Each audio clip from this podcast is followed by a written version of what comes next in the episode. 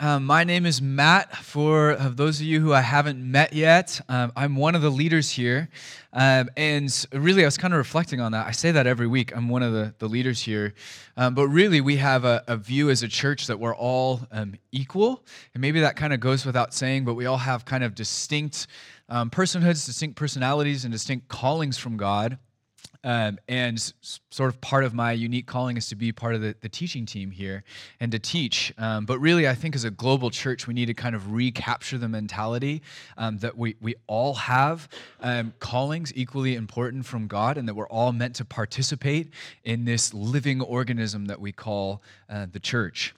But anyhow, we have a great teaching ahead of us today. If you were with us last week, we had a wonderful Easter celebration, celebrating the resurrection.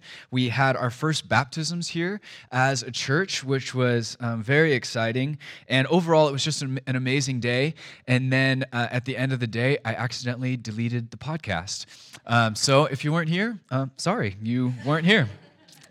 But anyhow, as the last 2 weeks as a church, we were celebrating Palm Sunday. If you're here 2 weeks ago, last week was Easter. Today, we are getting back into our series on the Sermon on the Mount. So if you have a Bible or an app or whatever you use, go ahead and turn with me in your Bibles to Matthew 6, verse 25, and we'll go ahead and get started there in a moment. And while you're turning there, I'm just going to pray one more time for the teaching. So Jesus, as we open up the Bible, it's actually kind of a miracle to me that we actually have your words. You intended us to have the very words that you spoke on a hillside thousands of years ago, which were recorded and have powerfully shaped the course of world history.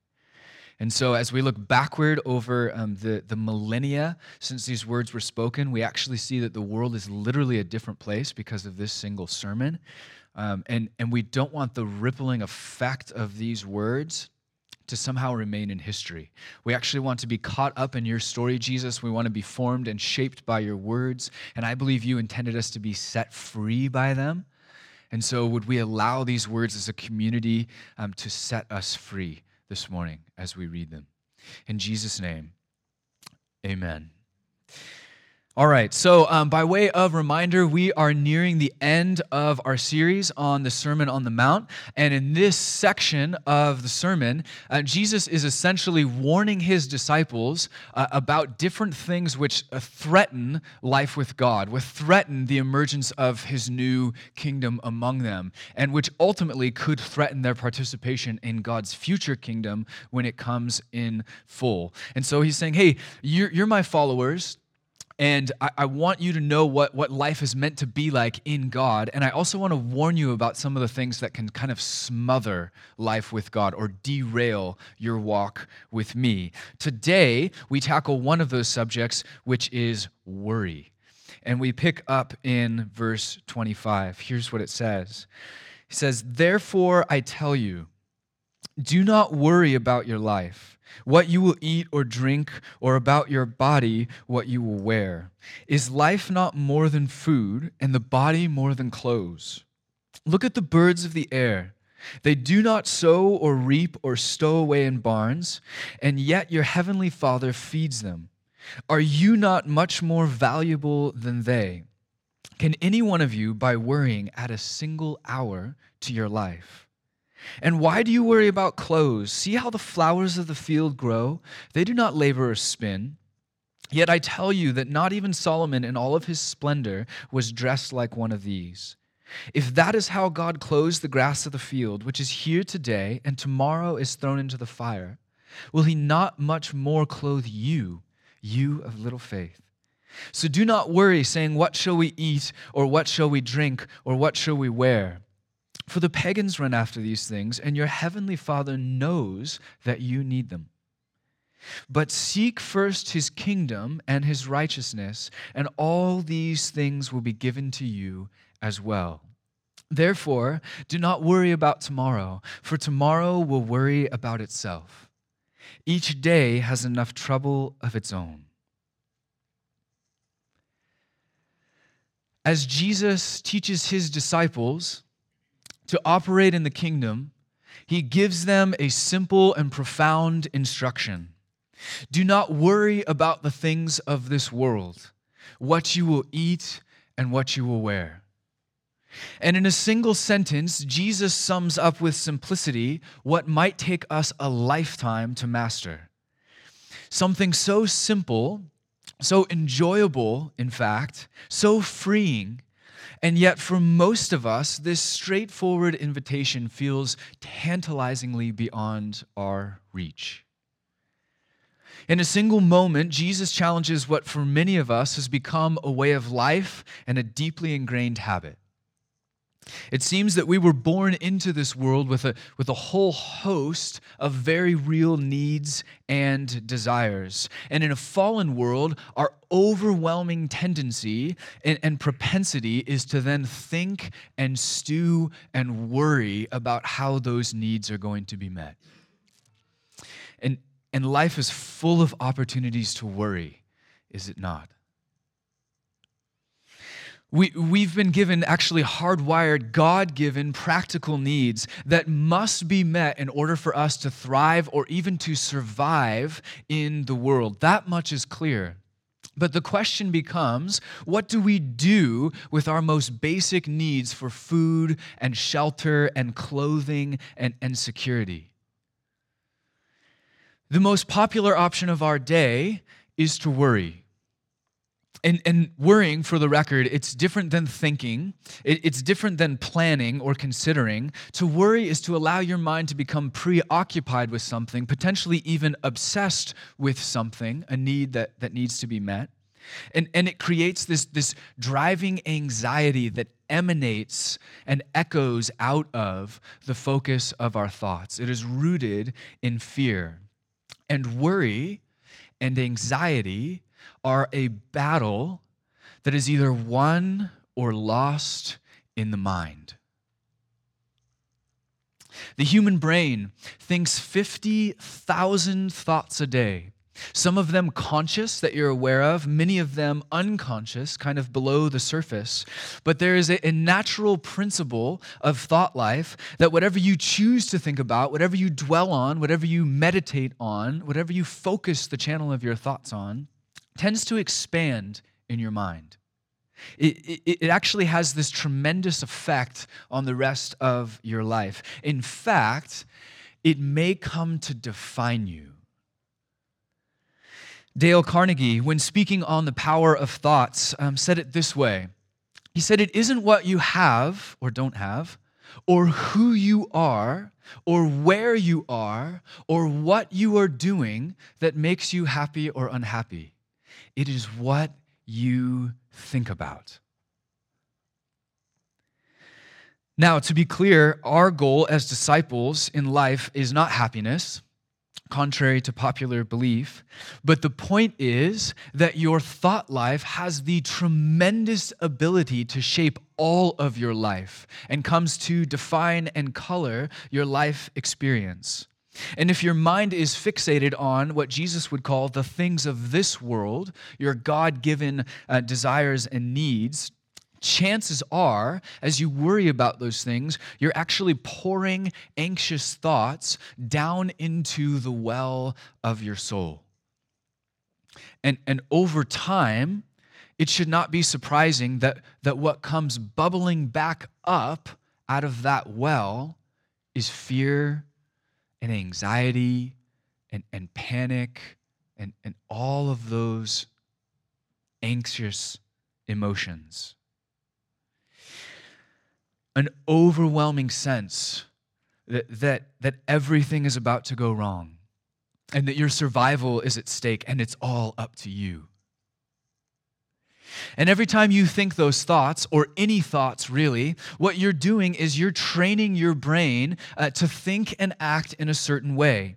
You are literally forming and rewiring your brain, charting new pathways of synapses through your brain.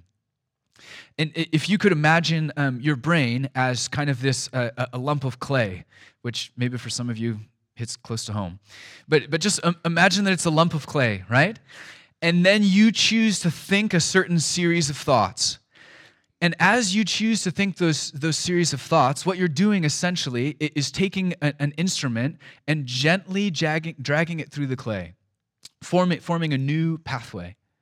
The problem is that the next time that you go to think a thought, the most natural place for your thoughts to go is going to be right back through that same channel that was carved. Or if you imagine that you were to pour water over this slab of clay, the water would most naturally flow through those channels. Your thoughts, the way your brain works, is remarkably similar. We could say similar things about it. So the more that you worry, the more your mind dwells on your anxieties, the deeper those channels get carved in your brain. The more frequently you begin to use those pathways, and the more embedded the habit becomes.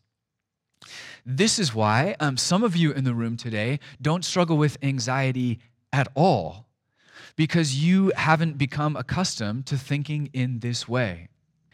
Right? You haven't started carving those channels yet. And there's like two of you in the room today who don't struggle with anxiety. And don't raise your hands.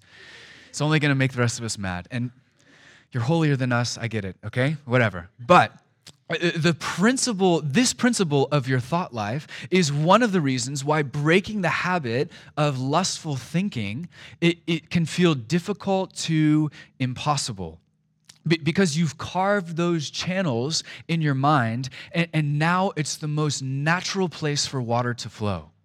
Your undirected thoughts tend to just drift back into those same channels. This is the same reason why some of us in the room are consumed by worry and anxiety, to the point that we've forgotten what life is like without it. Worry and anxiety have become our constant companions. And if we aren't careful, it will consume us, potentially for decades. It can consume you. And it's crippling. When it comes in full, it's absolutely crippling. We have this saying, I'm sure you've heard it, you can't teach an old dog new tricks. And why is that? I mean, it's not because the dog is literally old or because it's lazy or it has bad hips or whatever. It's because as a dog gets older, it forms deeply ingrained habits of thinking. Its channels are like the Grand Canyon in its mind. And so then to use a new pathway and think in a different way becomes increasingly difficult with age. And the same thing happens to us. The problem is, when we really step back, the problem is that you and I were never intended to think anxious thoughts in the first place. We were never intended to carve that channel in our minds. The true design for humanity is life in God and life with God. I like to call it the with God life. That's what you were designed for. That's what humanity lost. That's what Jesus has come to restore. But that's the place where your mind was meant to exist and function. And in our pagan lives and in our atheism, as we operate separate from God, it's quite natural. It does feel as if life is up to us. If God doesn't exist, then that's probably true. Life is up to you, and we have these voices of fear constantly speaking over our shoulders, and we have no choice but to listen and to worry. But in life with God, we become reconnected to the source of all life and provision in the universe. And this is the place that we were intended to operate and intended to flourish. We enter into a whole new way of living and breathing and thinking. In life with God, our needs find their most natural and fitting environment. And like a fish that's returned to water, suddenly we can breathe again. We become rebalanced, reoriented. We breathe spiritual oxygen back into our lungs. At last, our whole self in Jesus is renewed and brought back into balance. And so our sexual desire no longer runs rampant in consuming lust. And our physical desires no longer run rampant in consuming too much or consuming too little for the wrong reasons. And all of these little things start to become fine-tuned again. And our desires, our God-given desires for food and shelter and clothing and security at last find their place where they're most naturally met. Our fears are laid to rest as we learn to trust in our Heavenly Father. Outside of that context, they are gasping for air, and we are stifled by greed, sexual addiction, obsessive worry, anxiety. Read back through Sermon on the Mount again, and all of these things that threaten to consume us when we're disconnected from God. One of my former pastors said it this way. He said, worry is temporary anxiety. Or sorry, that is not true. Worry is temporary atheism. I love that.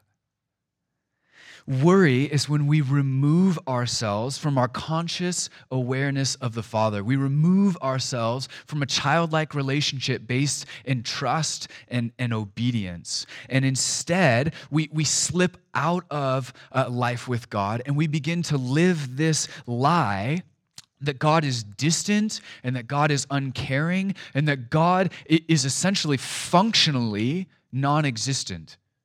We might believe in some vague sense that he exists, but we're not operating as if he is who he says that he is. And instead, we slip into a different mentality altogether. And we say, this life is up to me, and if I don't worry about this, and I don't think about all the ways that this can go wrong, then it's going to go wrong. And my survival is at stake. My ego is mixed up in this. My identity will become. I have to fight tooth and nail to secure whatever it is that we're worrying about. If I don't fight for myself, no one else will. That becomes our mentality, and anxiety ripples out of that mentality. And trust me, I'm as prone to anxiety as anyone in the room today, and perhaps more so. Growing up, my mom's here, you can ask her, I was always just very laid back, kind of unflappable, nothing really bothered me, always pretty happy, easygoing kid. But something changed when I got to law school around the age of 13. And, no, I'm just kidding. And when I did get to law school, I was older than that. But the law school experience is not really designed to get you to memorize laws or anything like that. The law school experience is designed to get you to think like a lawyer. They're retraining your brain to think and analyze in a whole new way. And part of what and I loved it. It's powerful. They're kind of reshaping your brain in a sense, but it's awesome. And I loved every minute of it. They have you strung up pretty tight in law school, as in like you might need a psychiatrist kind of tight. But one of the questions that they're training you to ask and to view the world through this lens, in essence, is this question: what if? Your job as an attorney is to anticipate every single thing that could go wrong with your client's case. Every argument, every counter-argument, every loophole, every potential landmine, all of it. You're basically given a human being in a high-stakes, high-stress environment, and then you're told to imagine every possible way that it could go wrong. And what if you miss the filing deadline? And what if they countersue? And what if you're not prepared for what they throw back at you? And what if they use that contract clause to cheat your client out of their contract due? And what if? I began to have intense dreams, and I wasn't alone in this. I began to have intense dreams that I was in a courtroom. Some of the most vivid dreams of my life. I was in a courtroom in this high-stakes environment, and I was trying to solve some legal problem on the fly, and my mind's racing 100 miles an hour, but in that weird sense of a dream, you don't actually know what you're trying to solve. Like, I don't actually know what the issue was, but there was this general sense of panic, and I'm racing through all the possibilities and analyzing, and what about this, and trying to solve it. And as my mind's racing through all this, suddenly I would wake up. Wow, that was restful. And then I would go and try to do it for real. And you see how eventually that mentality began to seep into all of life. I began to have this general sense that the world was not a safe place. Have you ever had that sense? This, I don't know how to explain it, but the world is no longer a safe place, and I can feel the fear. I can feel the anxiety pounding in my chest, and I can't pinpoint why, but it's there.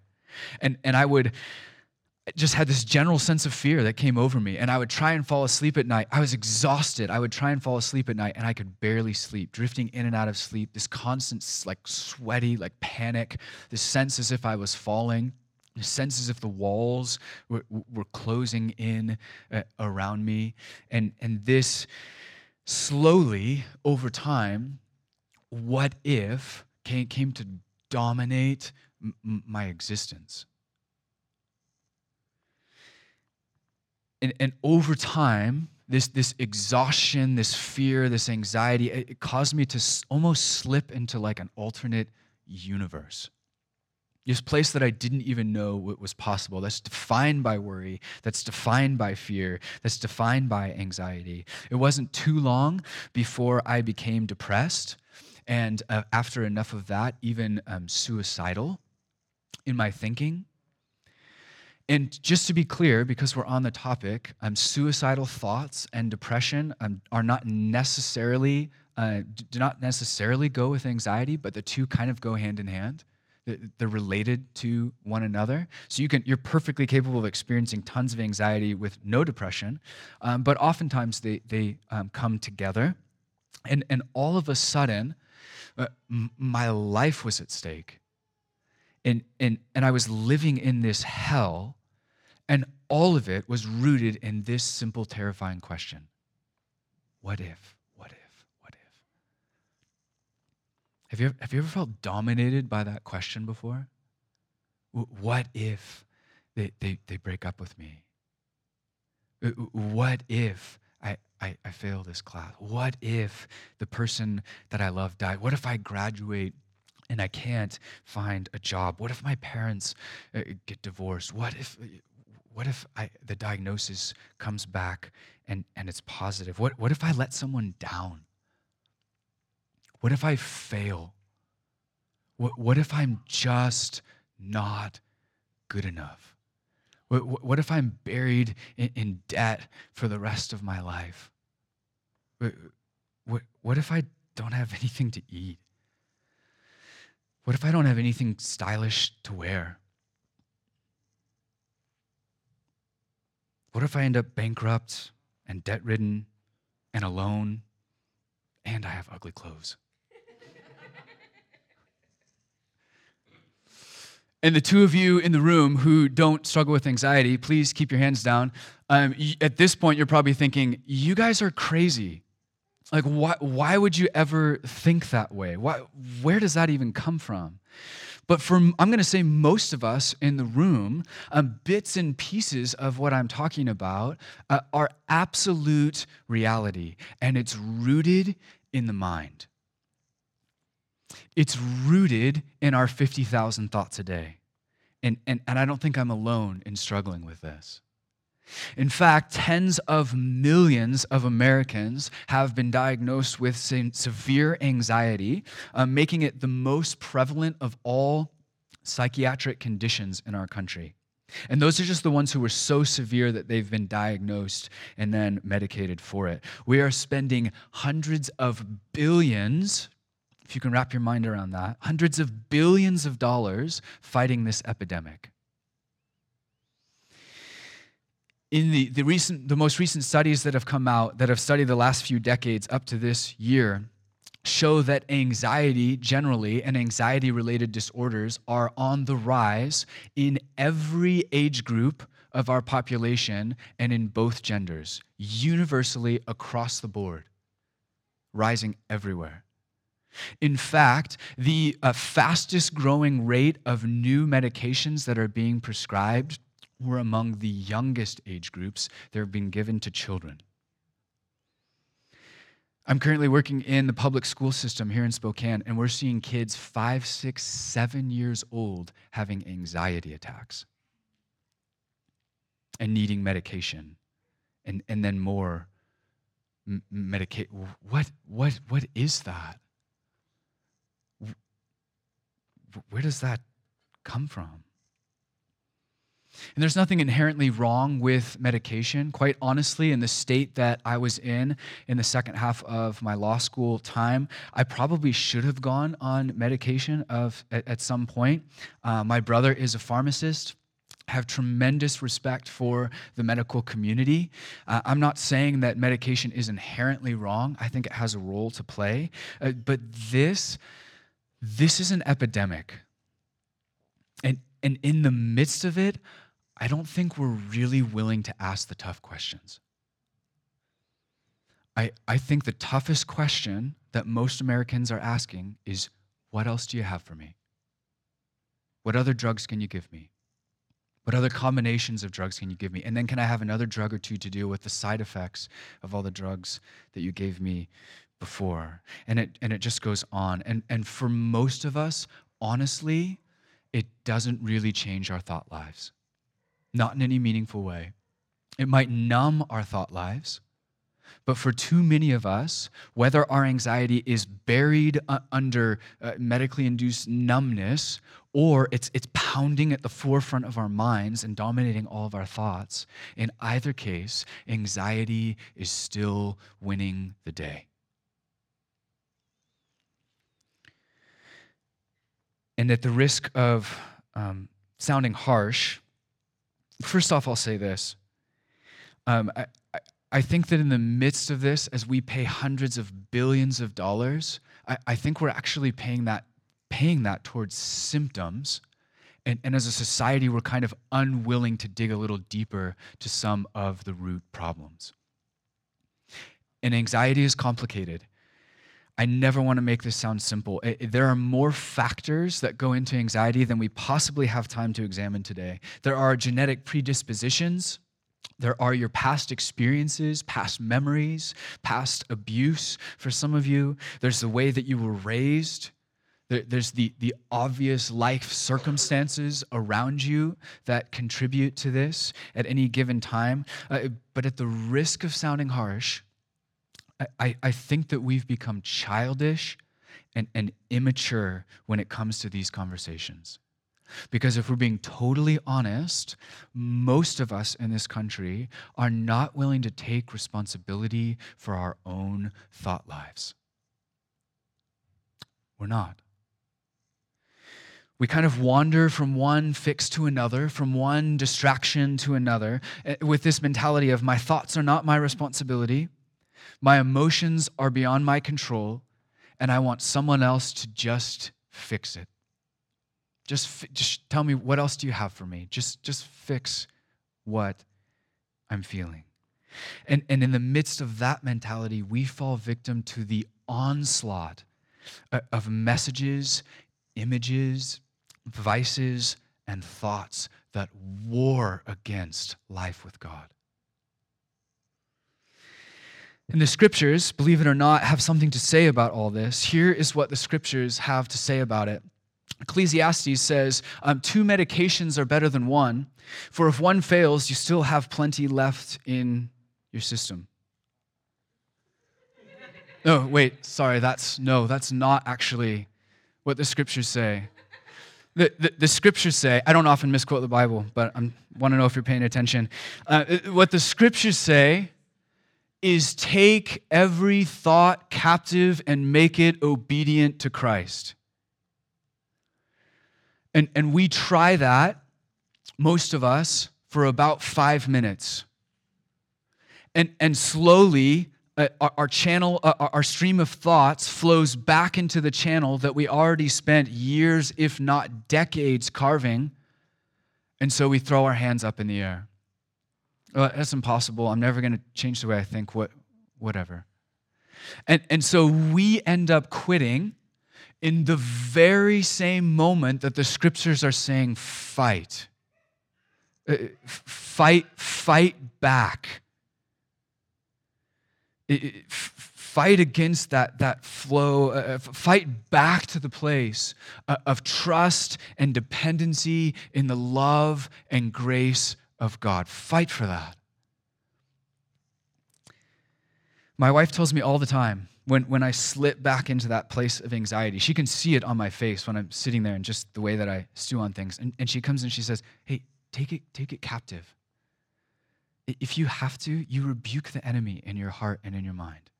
And you stand on the truth. Stand on the truth of Scripture and the truth of who God is. You fight. Why? Why all this fighting? Why are we having this conversation today? Because just like lust, just like bitterness, just like unforgiveness, just like revenge, just like greed, worry and anxiety will consume you if you allow them to. They will absolutely dominate your life. They will become habits that are so deeply ingrained that you believe they are impossible to change. And even as you begin thinking new thoughts, the emotions, the weight of it will still be there. And some of you are asking that question, How can I possibly change the way that I think? How can I get my mind to switch from an AM frequency to an FM frequency? How can I do something like that? It feels impossible. And so we end up with these deeply ingrained habits, and the fruit of those thoughts is a panicked, joyless existence. Sometimes it comes with suicidal thoughts. Sometimes it's just miserable.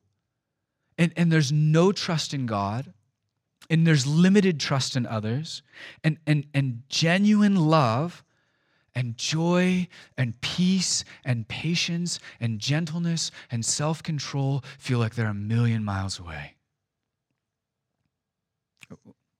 Wait a second, Matt, I think I recognize that list.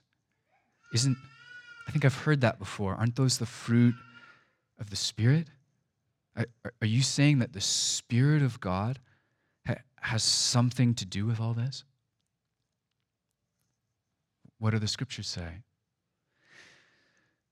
says, do not conform to the patterns of this world. Greed, lust, worry, anxiety, hatred, revenge.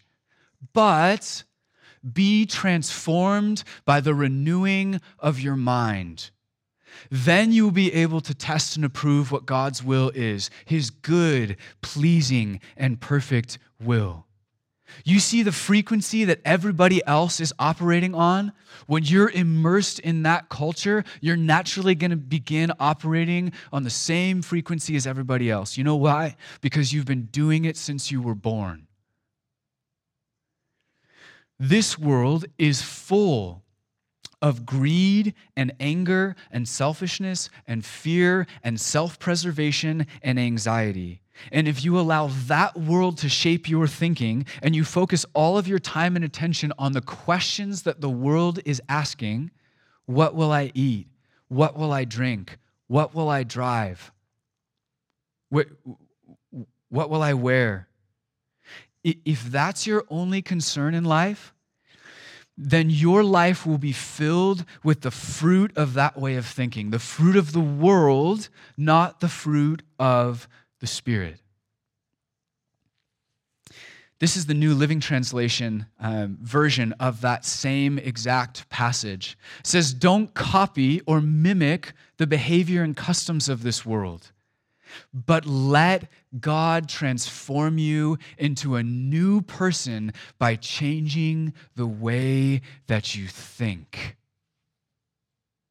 It's not what you have. It's not who you are. It's not where you are. It's the way that you think.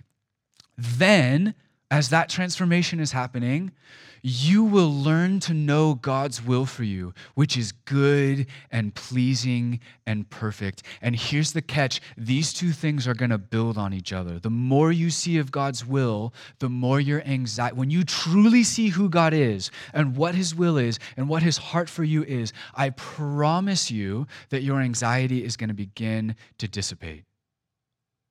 Maybe not overnight. Maybe not 100%, but it's going to change because you will feel more at home in the universe than you have ever felt before. If you know the love and care of your Father in heaven, you will walk in greater security than any amount of money could possibly buy for you. That's the goal. Know the love of the Father. Find freedom in the Spirit of Jesus among us. So as we close, just a few thoughts on how we move from the place of anxiety to that place of freedom and trust in the love of the Father. First, if you're taking notes, we ask for more of the Spirit, more of the transforming power of God. We don't transform our own minds. That's self-help. That's not what the scriptures are talking about. They're saying that God is with you and that God is in the business of renewal and that God is in the business of healing. And He's with you. He's with us right now. And so it's pointing ourselves back to, okay, God, I want to trust you and I want to trust in your provision. God's good, pleasing, and perfect will is that you would be free. That's his will. I mentioned earlier that worry and anxiety are complicated, and they are.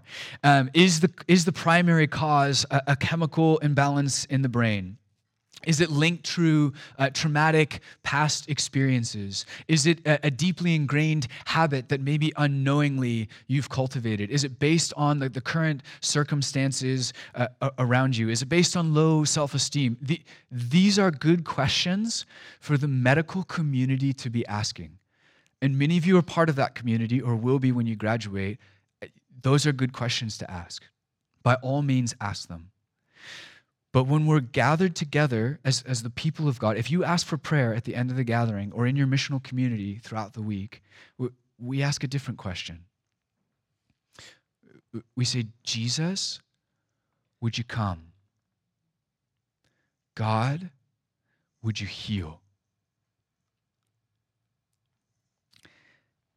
And the causes might be difficult to pin down, but Jesus is God.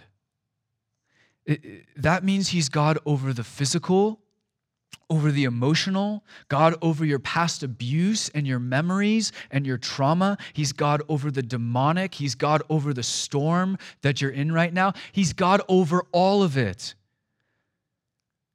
And so there is a sense when it comes to prayer that it doesn't matter if it's chemical or physical or emotional or spiritual. God is God. And as we get into the book of Matthew, you will see Jesus healing every single one of those different types of things. I have personally seen him cure stage 4 cancer. And I think he has something to say about your anxiety as well. Jesus already did the work of reconciliation on the cross. You are a forgiven person. You are a cleansed person. And now you and I and us as a community, we get to go before the throne of God and we get to ask for really good things from our Father. So first, we ask for more of the Spirit. We ask for his kingdom to come. Second, if you're taking notes, we form a new habit.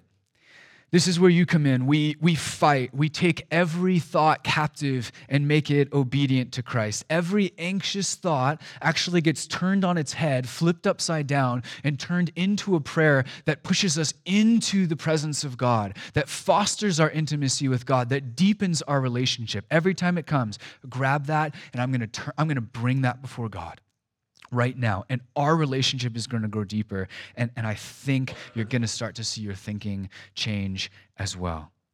I struggle with a lot with anxiety, and this second one that we're talking about, The first one's almost more universal in the way that we can ask for that. The second one is actually going to be more individualized to you.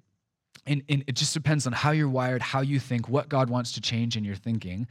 I still actually struggle a lot with anxiety. And most of the time I feel like I'm winning that battle. But I've struggled with it so much that I've fallen in love with the words of Jesus that we're studying today. Because I really believe this is the pathway to freedom. But in thinking about when the anxious thoughts hit, and they do, trust me, instead of letting my fears and anxieties just run wild until they run out of steam, instead what I do now is I interrupt the thoughts right in the middle of that line of thinking. I stop and I cut it off and I ask this question. I ask God a question out loud, depending on where I am. If I'm in a coffee shop, I whisper, okay? But I'm asking this question out loud. I say, God, do I need to worry about that? God, is this mine to worry about? God, do I even have permission from you to worry about this? And then I literally sit and I wait.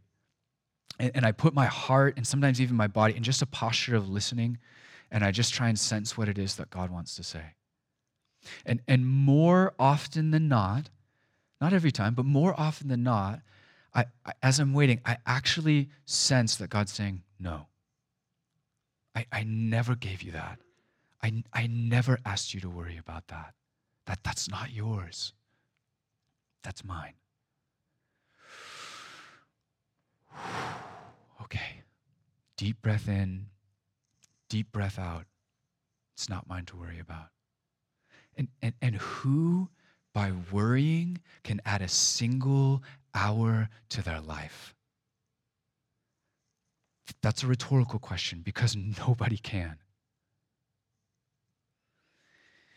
So we call on the Spirit. We work to cultivate a new habit, form new pathways, a new way of thinking rooted in trust and awareness of God. And finally, if you're taking notes, we seek the kingdom. Sometimes we use this language, keep the main thing. And if that's helpful for you, then use that language to remind yourself. But the second that you let something else have the last word in your life and guide you, whether it's sex or money or popularity or laziness or ambition or power or fashion or finance or whatever it is, the wheels start to come off. But Jesus says, if you keep your eyes on him, and you seek the kingdom first, suddenly you'll find yourself with everything that you need. Wait. Am I going to have food? Yeah. God feeds the birds. Surely you're more valuable than they are. They don't have meds. They're doing just fine. They just fly and trust. Wait, am I going to have clothes to wear? Flowers aren't stressed. They're just doing their thing. They just grow, and God takes care of the rest. He wants you to do the same. He wants you to just do your thing. Seek first the kingdom. Everything else will follow. God will take care of the other stuff. You keep your eyes on the kingdom. Keep your eyes on Jesus as he walks across the water. And as you do, you will be empowered to stand in that audacious place. Right alongside of him. Don't stare down at the waves. Don't let fear and anxiety overtake you, saying, lift up your eyes, stay focused on me, stay focused on my kingdom, and everything else is going to be there. If you keep your eyes on the Messiah, you will be empowered to live a whole new way of life. The way of Jesus, the way of freedom. Let's pray.